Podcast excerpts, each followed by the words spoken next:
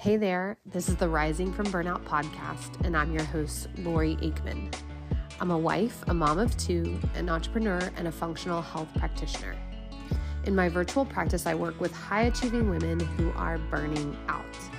The physical symptoms are what lead them to work with me wanting to get their energy back, clear their brain fog, balance their hormones, lose weight. But what I started to recognize was the root cause of their burnout was really this belief inside of them that said, I'm not enough.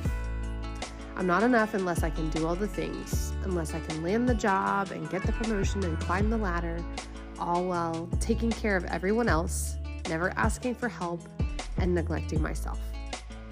And the reason that I can see this in my clients is that I can see it in myself.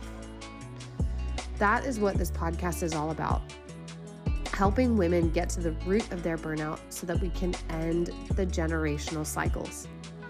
It's all about building your belief in what's possible, showing you that you can be a successful and driven woman without burning out.